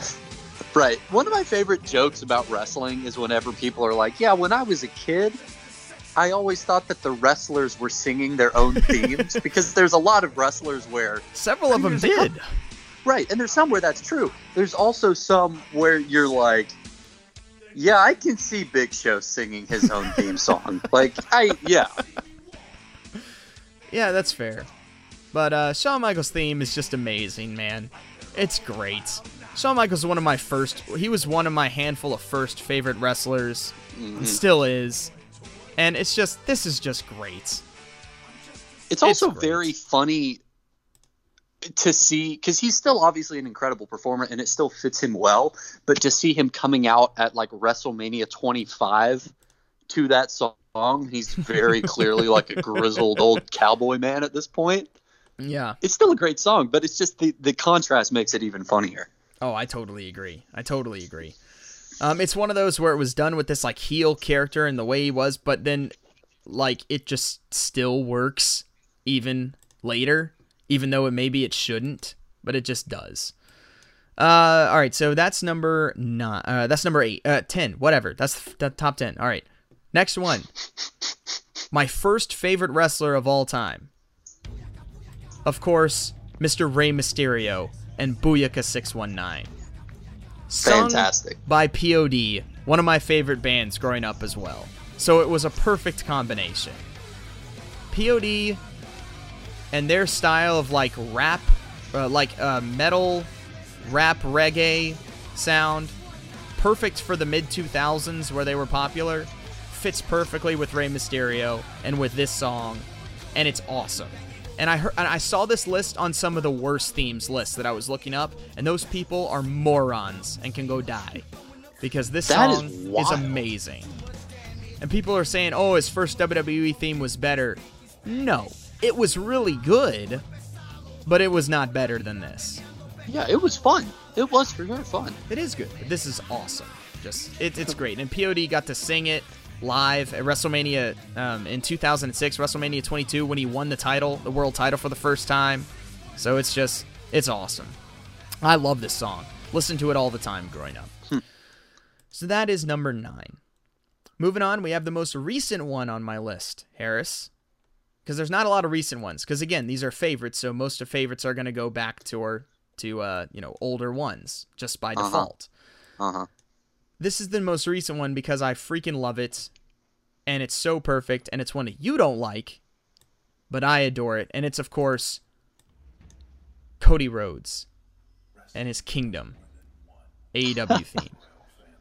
How it starts with there's with wrestling has more than one royal family, and then it kicks into this song, Kingdom, and it is perfect for Cody, and it is chill inducing every time he makes an entrance. Okay, let me just say this. I because I, know we've talked about this off the air. I don't dislike this song. And I agree with you that the chorus is perfect. It's a great entrance, and like they did, like at this this most recent episode of Dynamite, they just jump straight into it, and it's awesome. It's got this great sense of forward momentum to it. I genuinely do like. I get it. I like this song. My problem with this song is that because he commissioned it for himself as a pro wrestler, the lyrics to the verses like they couldn't think of anything. So they're like you know, there's some balance wrestling songs have to hit between like high energy, I'm coming to beat you up, but also like it's just sort it's it's just vaguely angry and high energy. And the only problem I have with this song, and I agree it's a good song, but the verses are literally just like, "Hi, it's me, Cody Rhodes, Don't care. backstage at this wrestling show." I like, Like, that it's, though. It's too on the nose. I liked cust- wrestling themes are supposed to be customized and on the nose. I love That's that. too no, but not about the fact that he's a pro wrestler who's coming I to like put on it. a show for you. I like it. I Dude, that look, little I the like little, the song. I respect it. The little fill into the main the main chorus with my father said when I was younger, hard times breed better men. Oh, yeah, no, that's really good. oh my gosh, it's amazing. Lights go down, I'm ready now. Oh, I, it's amazing, man. It's that little that little pre-chorus into the chorus is just chill inducing. And it's oh, I love it. I love it. Fantastic theme. So, big fan of Cody's theme. All right. Moving on, number 7. Might be controversial, don't care cuz the theme's amazing. And it is Chris Benoit's theme song, Whatever, which is one of the coolest intros to any song of all time. How it just kicks in with this guitar wail, and it is freaking incredible. It does this little like build up, and you slowly hear the guitar come in, and then it just kicks, and it's awesome. I'm listening to it now. I just didn't want to talk over it as I was playing it here. Yeah, for sure. That little guitar squeal is awesome. Oh yeah, no, that's very good. That's a very good choice. And it was Chris Benoit, who's just the most vicious dude ever coming out to this. Oh man, dude. I was gonna say, and he's just like he's just stocky, like to the gills, He's literally a pit bull. He's a Yes, bulldog just just, coming out to the ring. big, tough, mean, lumpy human being coming out to this guitar. Yeah, no, that's a good, It's it's that's awesome. a good choice. So it's a shame. Again, we'll never hear it anywhere, uh, for obvious reasons. But it's just I love this song, and I'll listen to this song all the time. This is a go-to gym song for sure. I mean, you'll freaking run through a brick wall after listening to this song. So fantastic. But don't do that because then you'll get a concussion. Yeah, don't actually do that. Don't actually do it. Um, all right. So that is number seven on my list. Number six on the list, another one of my all time favorites. And I feel like this is one that nobody talks about, but everyone really, really likes. But just for some reason, it's not mentioned enough. And this is, of course, Just Close Your Eyes by uh, Christian's theme. This is an underrated wrestling theme because it's incredible just right from the start, how it just builds in and just hits go and goes right into the chorus. It's awesome.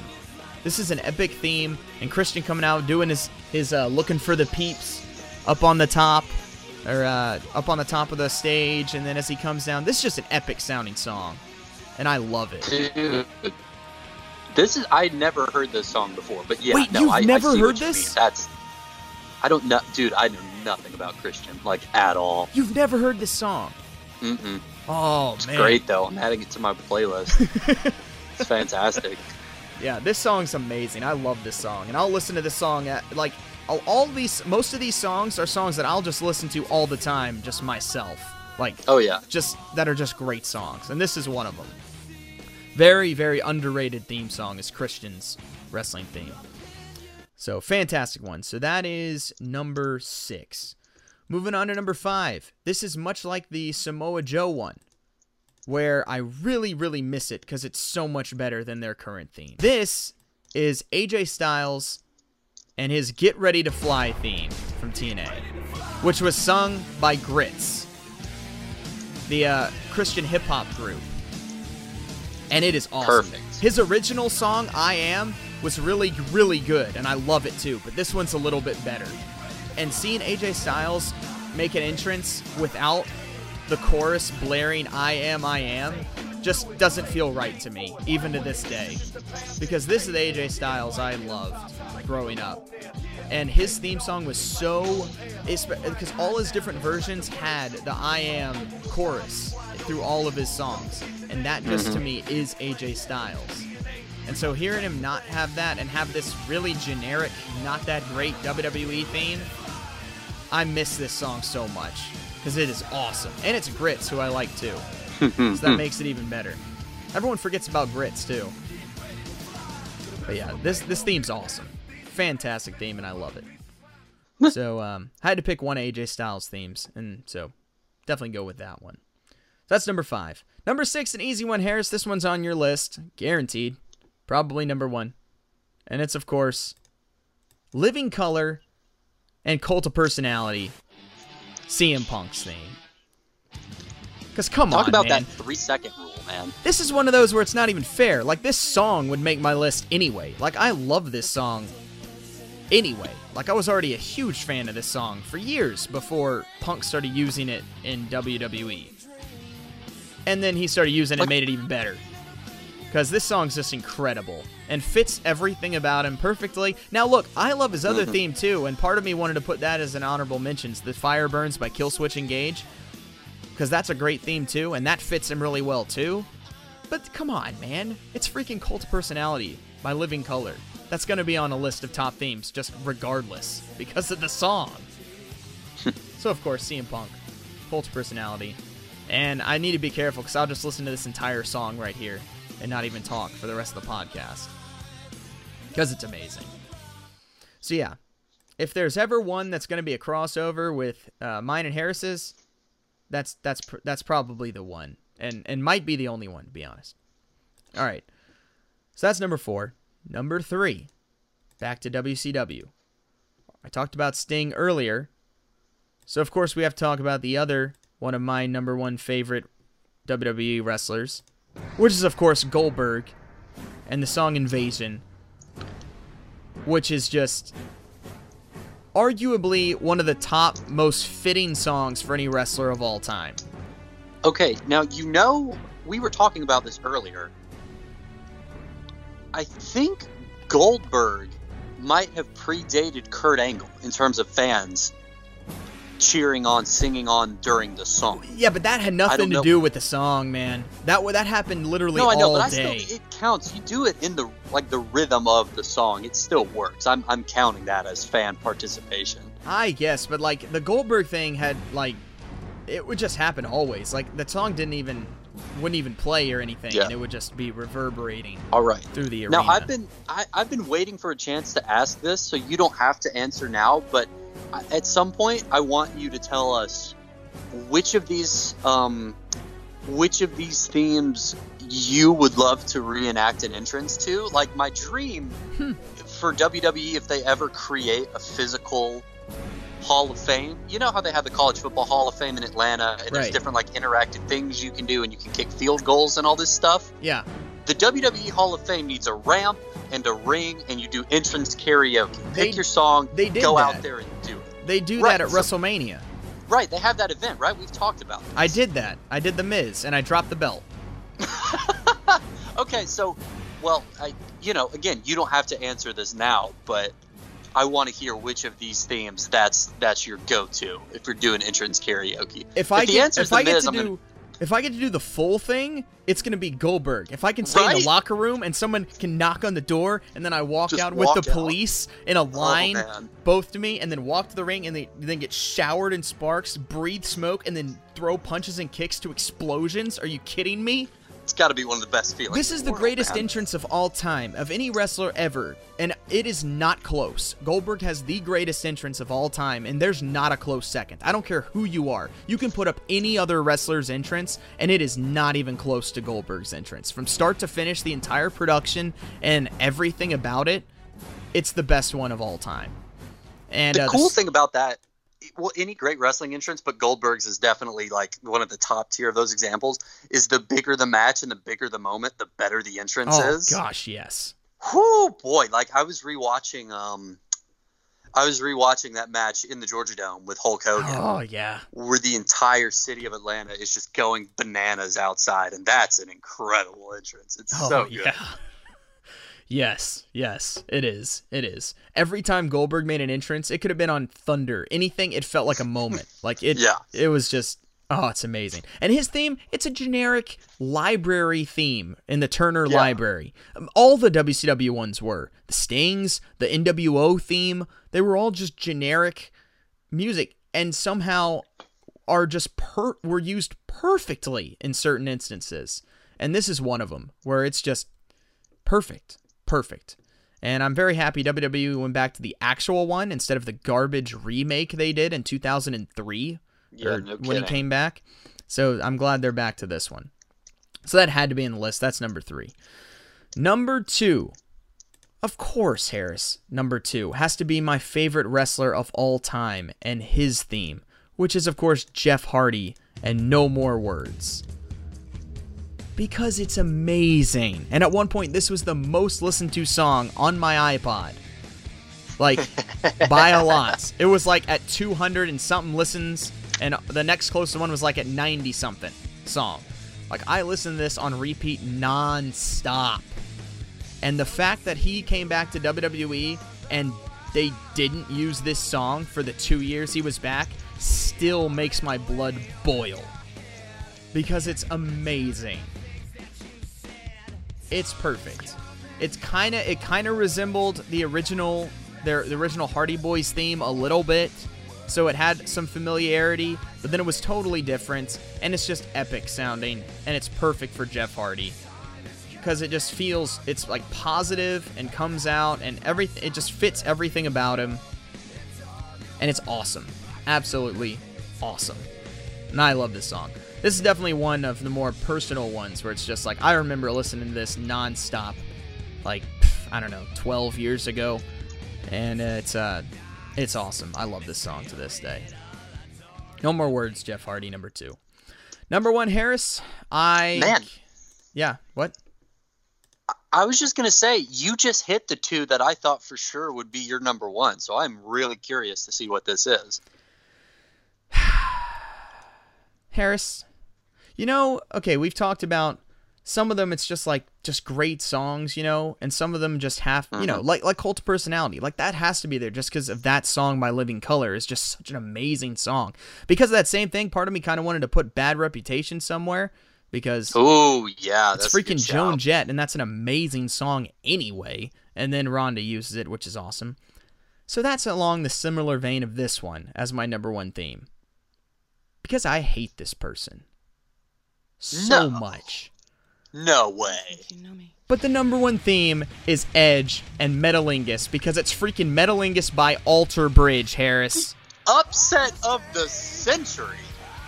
But it's wow, not. I'll be honest, dude. I really, I really thought you were gonna put this on your not top ten, just out of sheer spite. I can't. I can't do it, Harris, Wow. because Alter Bridge is one of my all-time favorite bands, and this is probably the best song that they've ever done, at least in the top three. It's up there with Blackbird and Come to Life. And this song is so amazing it's a great song. that even though it is freaking Edge, who I hate with every fiber of my being, it's the greatest wrestling and my favorite wrestling intro theme of all time because out of all of these, it's my favorite song out of all of these songs. So by default, it has to be number one. Because I will listen to this song every day because it's Alter Bridge and I love Alter Bridge. And this song's amazing. and it's I'll be honest, I know we we all know how you feel about Edge's return. The lyrics just mean so much more right now Don't when care. he's back for one more run. Don't care. None of that matters. it's all despite that stuff. but Well, for the rest of us, we appreciate that. I promise you. I'm sure.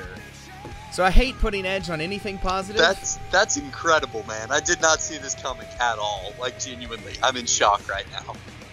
It's Alter Bridge, man. Alter Bridge wins. Because Alter Bridge is just awesome. I absolutely love them. They're one of the handful of bands I go out and immediately buy their albums as soon as they come out. One of the just a handful of groups that I do that with still. So, yep, that's my top 10. That's my top 10 all-time uh, all-time wrestling themes. We got Shawn Michaels, Sexy Boy, Rey Mysterio, Booyaka 619, Cody with Kingdom, Chris Benoit, whatever, Christian, Just Close Your Eyes, AJ Styles, Get Ready to Fly, CM Punk, Colt's Personality, Goldberg, Invasion, Jeff Hardy, No More, no more Words, and then Edge and Metalingus at number one. So there we go. There we go. Those are my top 10. So this uh, was great. I'm really glad we decided to do me next week. Number Yes, one, yes, because I too. would like to go to bed soon.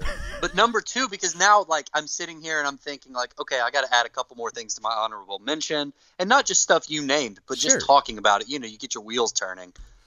yeah, and uh, please don't like revamp your list because you're like, oh, I don't want to do those. I don't So- think. Well, no, we don't have a lot of overlap. I, I not. knew that, So, and I made that yeah. as a point too. Like, look, I'm not picking Stone Cold. I'm not picking The Rock. I'm not picking any of these themes because I, I agree they're great, but I don't care about most of them nearly as much as I care about some of these other ones. See, I'll I'll get into this some next week, but I really think there is something to be. Like those two songs in particular, great examples of this. Like that is a great like opening three seconds, like that three second rule or whatever. Yeah, And those are great performers. There is something to be said, I think, if you're sitting here talking about great wrestling themes, for finding a balance between like, is this a good song? Period. Is this a good wrestling song? Like maybe objectively, like just taken on its own, it's not good, but it accompanies a wrestler well yep. there's a balance there. You know what I mean? And I think for those two, like I think those are yeah, I like those songs. I listen to them. Same you know, with they're great songs. Undertaker. Oh, see now we're about to fight. I'm not That listening to. Undertaker's Dead Man theme on repeat anywhere. I'm just not. It, but it's perfect. I don't want I don't want him to have anything else. I love it if he's coming to the ring. But other than that, I'm I'm probably not going to listen to it. Like I said, there's so like you know there's there's a calculus you make between like is this a great song or is this a great performer? Because I had that thought too. and I tried to mix that list. with with Yeah. kind of the way I looked at stuff. I kind of tried to mix that for the most part. Like obviously some of those aren't. Shawn Michaels, that's not a great song, but it's Right. perfect. And Right. so there there's a mixture of both in there. But anyway, that was fun. It was fun to do. It was a good thing I could do quickly without having any time at all this week. So that Right. was uh it worked out nice and that paired with, you know, talking about AEW and going to the show, we're able to fill an, an even extra long version of the show. So you guys are welcome. We gave you even more content when we were less prepared. Who else does that? No I one feel like we tell you that. So yeah, that'll do it for this week. Uh, next week it'll be Harris's turn to give us top uh, top ten list and not top ten list. So we'll see if anyone actually wants to stick around to listen to the same type of episode again. I think you should because I can't wait to hear what Harris's are. So I think it's going to be a lot of fun. Um, all right, so make sure and follow us on Twitter at behind underscore gorilla. We always follow back wrestling fans and send us any uh, any episode suggestions. There's a really dumb thing in wrestling history that you want us to talk about. Please send it our way. We'll be happy to get to it. Also, uh, tweet us and, And- tell us what your favorite wrestling themes are, and tell us how terrible we were for er, uh, for getting all of your favorites wrong. Or or Right. don't do that. Either way, don't doesn't matter. Um. tell Edge that Mark likes his songs. No, no, don't. Blocked us on Twitter. Don't tell him. Don't tell him. Definitely don't. Don't tell him. I want to stay blocked by Edge. I think that's all for the best. Um, yeah. So follow us on Twitter. Uh, follow us on Instagram. It's also behind underscore Gorilla, and we're on Facebook. Just type in Behind the Gorilla Wrestling Podcast. Find us there. Um, give us a rating and review on iTunes. That always helps. And uh, tell your friends about us. Tell your friends because we try and be a little different than just the generic wrestling podcast. So maybe this isn't the episode to do that because this is not normally what we talk about. But I don't know. I don't know what I'm talking about anymore. We've been talking for way too long. So that does it for this episode. Any uh, final any final things to say, Harris, before we sign out? Uh, I'm gonna go listen to Christian's theme song right now. There we go. Mission accomplished. Um, so yeah, go follow us on Twitter at behind underscore gorilla. Follow me on Twitter at Marky Mark Brand. and I'm at Harris Wilson. There we go. And uh, yeah, join us next week for some more crazy wrestling action. Thanks a lot for listening. Have a great week.